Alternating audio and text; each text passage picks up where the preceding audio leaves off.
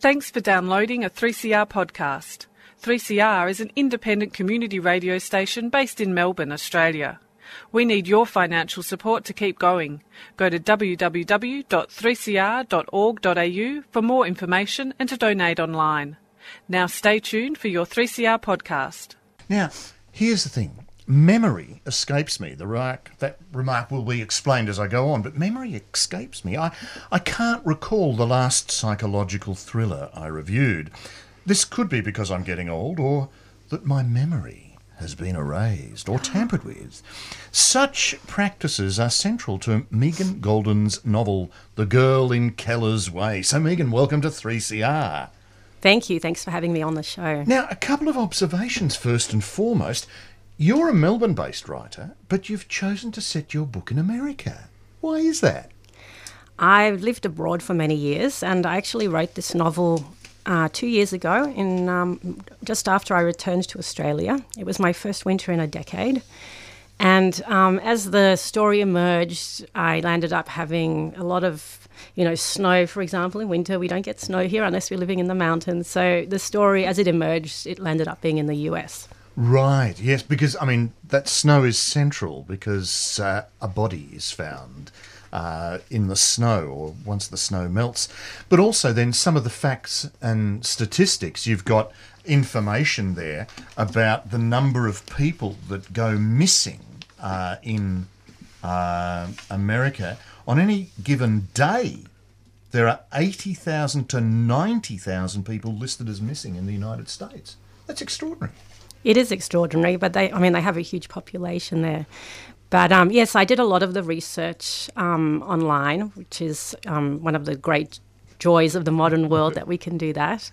Um, the setting of the book is in North Carolina, which is um, actually where my aunt lives. Oh. And when I chose the name, The Girl in Keller's Way, and I decided just randomly to name the road, this, this remote forest road, Keller's Way, I just literally popped into my head. But then I was curious and I thought, I wonder if there is a Keller's Way. So I went on to Google Earth and I found a Keller's Way in the US. It was not in North Carolina. And I kind of zoomed in. It was a little bit what I imagined, but not quite.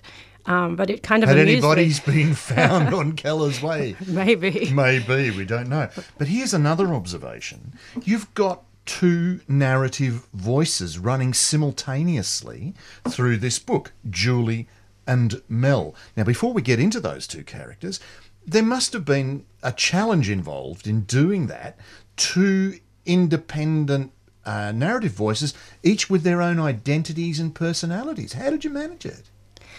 I, I mean, for me, the writing of the book was just it just evolved as I wrote it. But um, I knew that I wanted to have two voices. Um, I did do the tenses slightly differently because I felt that it would help the reader distinguish between them. But um, the voices really, they just sort of emerged until they were almost their own people. And so it wasn't that difficult in the end. But they're separate personalities, and you're telling a single story in some ways. That would have been a juggling act. It was, and I, I, tried to initially. I think I had one from one character, and the next the, the, next chapter from the next character. And when I was doing the process of rewrites, I found that there was some overlapping, and I realised that it would be better to allow the characters to tell different parts of the story to move the reader along, rather than the readers having to be uh, subjected to the kind of the same story from two different perspectives. Right. So I, I used them, I intermerged them effectively to move the story along. Right now, these two particular characters, Julie and Mel. Julie comes across as neurotic, but there might be reasons for that. What's Julie's? Well, she has a range of challenges and difficulties and problems. Yeah, so Julie's an interesting character. She comes from a working class background. She's married to a psychology professor. He's very he's from a very wealthy established family. She doesn't feel like she belongs and she feels very overshadowed by his first wife. Um, now, one of the influences of this novel is a book that I've loved ever since I was a girl, which is uh, Daphne du Maurier's Rebecca, uh, in which in which it's about the second wife being overshadowed by the first wife. So there are, I guess, shadows of Rebecca that flow through this novel a little bit. But um, I, I, was also thinking Gaslight, the film Gaslight, where um, the wife is slightly neurotic, but this is being um, she's her memories or um, events are being tampered with to make her that way. So, funnily enough, after I handed in the final, final draft to my publisher, I happened to read an article that talked about gaslight. And I thought, wow.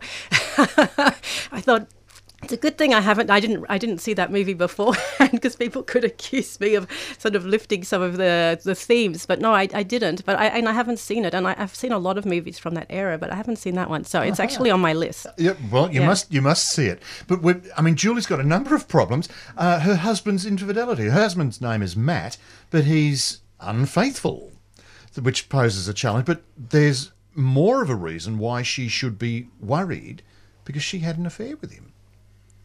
Yes, so Julie, well, Julie's uh, marriage is overshadowed by the, his first wife, Laura, who's this beautiful, brilliant woman who died tragically a few years beforehand. And she doesn't trust her husband particularly, and she sometimes likes to sneak into his lectures at university and see what's going on with the female students. And she discovers that um, what she, well, she believes that he's having an affair with a student who looks remarkably similar to his first wife and that kind of then starts her a, a certain type of, I guess, psychological meltdown within her um, in terms of her trust in her marriage and But she's got a reason for being suspicious, given that she had an affair with him in the first Yeah, place. she While he knows was, well, he was still she married. knows he's not a trustworthy character. And I, I wrote this novel actually at a time. So I wrote it two years ago, and at that time in the US, there was a huge scandal with a a um, a website, an app, a dating app for men who wanted to have affairs, and I can't remember the name. It was Ashley something. I can't remember the name of it. But uh, at the time, as I was writing it, I kind of imagined, well, what would you, how would it feel if you were the wife and you knew your husband was using that app and, you know, trust and all of that. So it was just sort of all of those things were kind of bubbling about in my brain as I was writing this. But also, Julie has been involved in an accident. Uh, she's also had a miscarriage, and so there's a, there's a, a number of events um, that keep echoing, including a voice. You need to get away, and she keeps wondering where she's heard this and why she's constantly having this echoing in her head, all adding to her psychological profile. Then you have Mel, who's the detective, a counterpoint in many ways to Julie, much more rational. Who's Mel?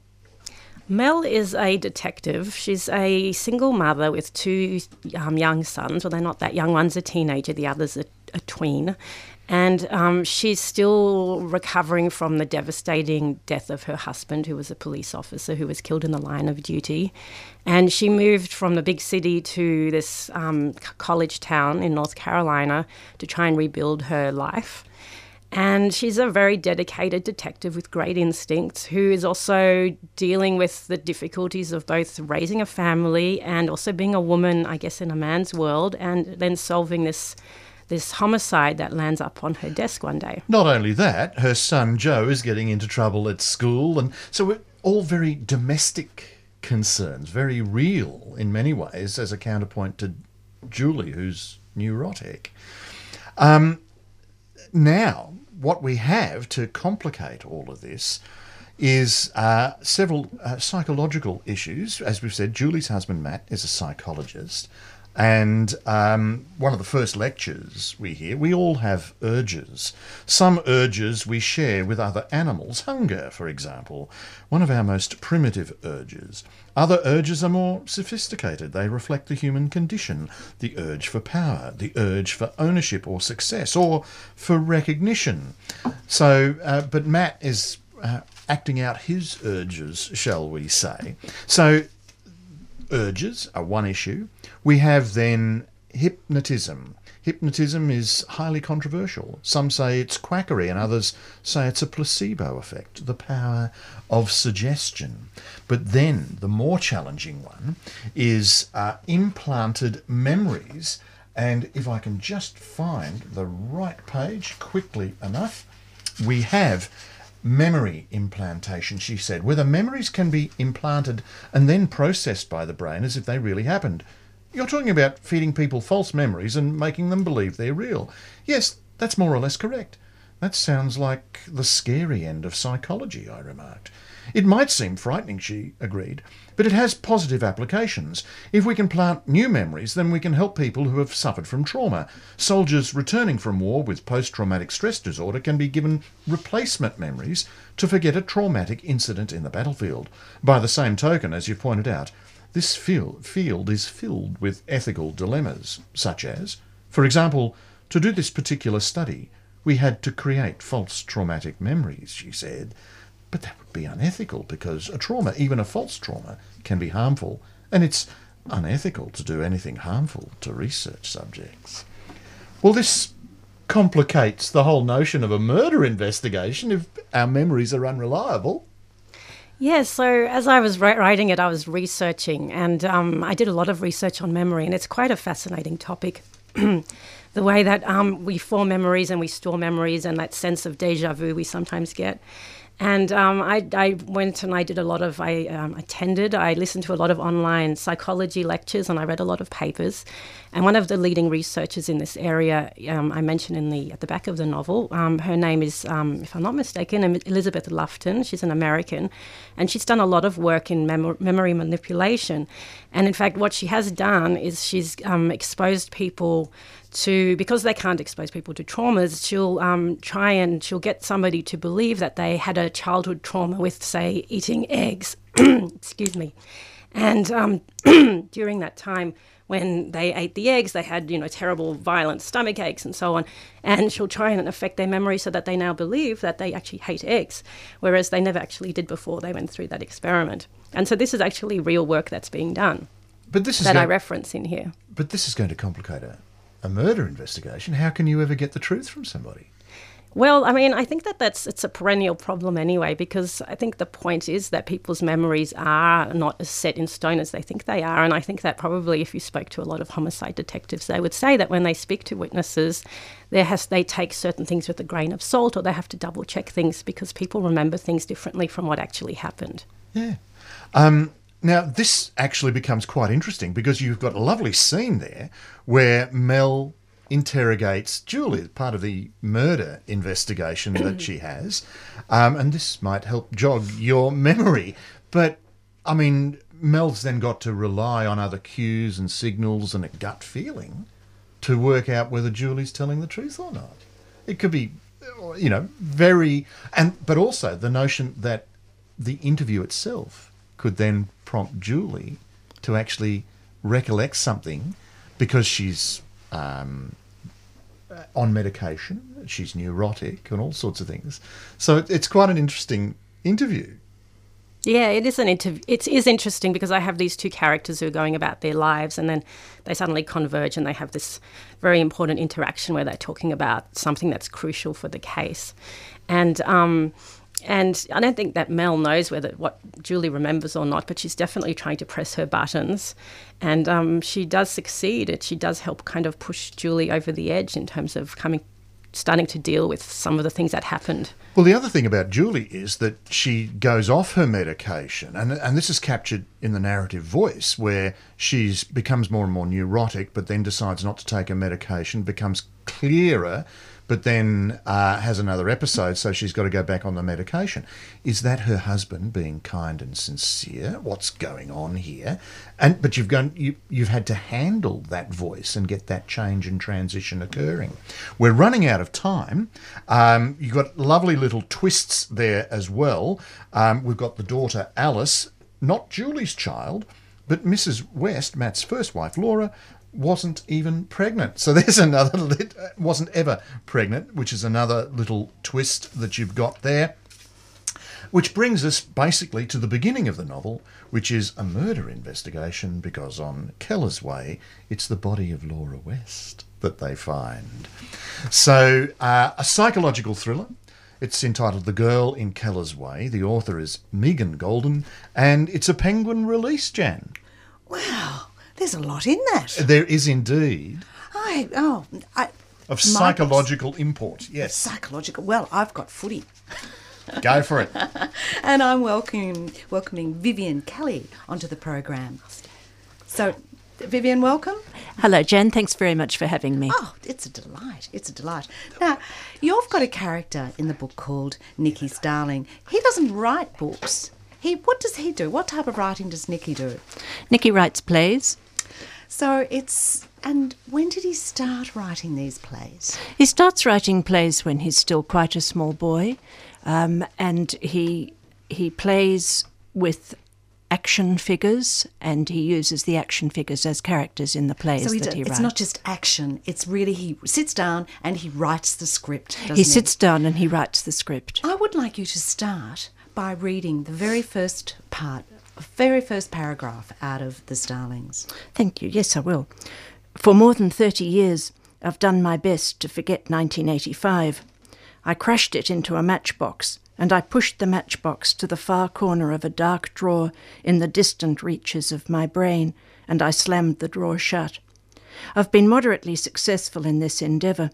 Every now and then something will remind me of what happened in that year, but I'm a determined person, and most times I manage to evade it. But the other day I saw Rose. I saw Rose. So after 30 years and Nicky Starling's grown up to be a very successful playwright, he's seen Rose. Who was Rose? Rose was the nurse who looked after Nicky's grandmother when she was dying of cancer, and she dies at the start of the book. The start it, it has a big start because the big the book starts with Nicky's eighth birthday. It does. But it, it, his birthday is of small consequence in when you think about his grandmother's death. Poor Nicky wakes up to his eighth birthday to find that his, his thunder has been stolen because his grandmother has died. Now we're going to go back to his fifth birthday because on his fifth birthday, his dad gave me a hawthorn jumper with 17 on the back, Michael Tuck. Mum gave me Tales from Shakespeare. What was the present that Nicky enjoyed most? Poor Nicky went for the Shakespeare. he certainly did. He certainly did. But his father, of course, went for football. And everything his father spoke about was around football. Frank is a very, very passionate Hawthorn fan. And uh, Vivienne Kelly, how have you organised this book? Um, I've used the um, the rounds of the, the 1985 football season as organisational principles. It has just been fantastic to review some of those uh, footy matches and the great names, Dermy Brereton and, um, and not, not only Hawthorn people, we had Robbie Flower. Indeed, yes, yes. coming. So, football is the essence of uh, Nicky's father's life, with Leigh Matthews as his hero. But Nicky has other heroes. Who are they? Nicky has heroes who are from his his reading, um, and basically from his Arthurian reading. So he's very, very uh, passionate about Lancelot and about King Arthur, and the whole the whole um, Knights of the Holy Grail myth. So he's also got these, he's been given these plastic models, heroes of the cosmos, which are all revolting. Now, There's um, Yes. Karkin the Claw Man and Arlok the Prince and Fleshbane the Lord of Darkness, who are all, you know, moulded plastic of ugliness, well, no, heroic ug- ugliness. Pretty revolting. And he sort of puts his imagination into them being King Arthur's knights or uh, Shakespearean actors and makes a play. Makes little plays so that they can star in them. That's right. Um, his father is very concerned. You know, his father comes in, Nicky, you need to look around you for heroes. Footy players are heroes. And Nicky thinks, footy players were big, sweaty, galumphing men. Heroes were magical and wondrous. They achieved miraculous things in extraordinary worlds. Yeah, it was um, Nicky. He talks about himself. I was an odd child. I love books. I could play sport. I couldn't play sport. I didn't have friends. But what he did love was words. He loves words. How about reading that little bit about 117? Now, this is this is an eight-year-old boy. Um, I tried to think of words. Uh, this is when he's having a, a, a, what, what you could call an anxiety attack, and he has to try and breathe deeply and to think of things that will calm him. I tried to think of words amorous, dolorous, prodigious, scullion, globular, hospitable, testimony, apparition, distillery, accursed. I murmured these in my, to myself, and by and by I was soothed. So these are the words that he doesn't really quite understand, but he, he puts them into his plays and, and uses these words in these actions. And this is another bit from Vivienne Kelly's book, The Starlings. And then there were words charged with glamour and peril pirate, dragon, assassin, and morphine. So these are words that he's come across. And now you have to read the book to work out how the morphine gets in there, but it's very clever. Um, you mentioned anxiety attacks, and this little boy, Nicky, eight year old, has got an enormous imagination, and you've given him a, a, a scary. Um, it's actually called the unscared game. Yes. Explain that. Um, Nicky is or feels himself to be a perpetual disappointment to his father because his father sees him as a bit of a sooky child.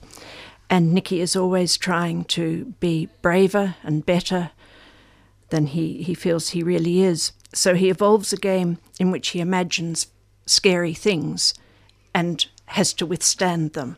And the scariest time is, of course, at night when you're in bed on your own. So he imagines a series of monsters and dragons and assassins and terrible ghosts. And then he tries to unimagine them. And they, it goes a little bit too far for him to do that. Oh, the poor little kid. Yes. now, of course, with all of the um, heroics going on, uh, things, you know, things there's big things that are seen, like the football and um, and his own imaginations, but he misses the.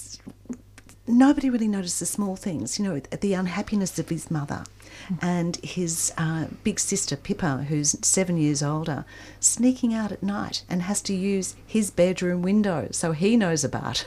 Yes, yes. Oh. And of course, then we get to round 12. Now, anyone who knows anything about footy would, would know about this. This was, well, tell us what happened with Leigh Matthews there. Um, well, Leigh Matthews has a meltdown and he breaks Neville Bruns's jaw. So it's, it's a big thing. It's a very big thing. Yes. And is, is he going to be charged with assault? How many weeks mm. is he going to get? You know, mm. is it a police charge? Mm. So, you know, I remember that. Mm. and we're talking mm. back 85 mm. too. And it was called the um, Leigh Matthew affair. And this little eight year old has what's this affair thing? You know, this is what the Leigh Matthews affair is. But he's read about Lancelot and Elaine. This is um, Sir Lancelot from the King King Arthur stories, and uh, having Galahad in an affair or something done in the heat of the moment. So he sort of still doesn't know, and he's wondering about Grandpa and Rose, and there's Mum and the art teacher, and Pippa and the school captain. There's a lot going on for a little eight year old. There is a lot, and he tries so hard to understand it. Mm. Well, um, I couldn't believe going through this round that was also the year that Dr. Edelsten bought the club. There was a 1985 was a yes, big year. It was. It and was. Of course, it, it, it, Nicky's father was incensed by this. Mm, indeed. Well, I think a lot of footy people were incensed by Dr. Edelsten and his helicopter. Um, other little uh, connections between King Arthur and football. We yes. have the Holy Grail. Yes. and Nicky's father, the only way he really talks to his family is about football. Mm. And this was the time about this Holy Grail that was the first time that the whole family were coming into a conversation and it was heated.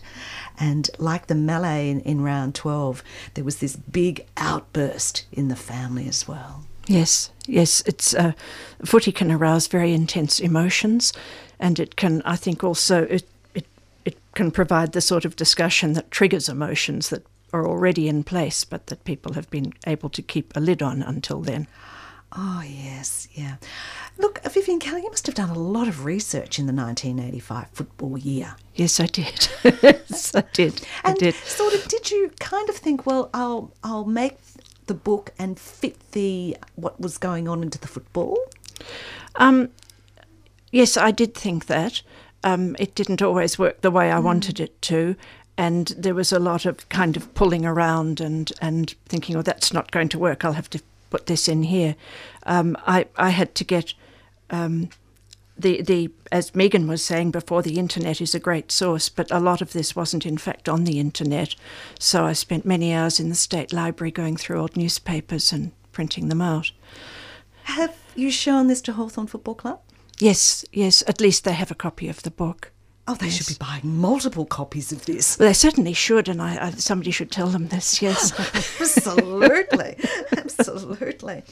Um, it's it's funny to sort of think about an eight year old. You know, here he is. He's doing his play action and writing plays about his heroes, having the heroes in his head from Arthur Times, but also learning about life from the interaction of the heroes.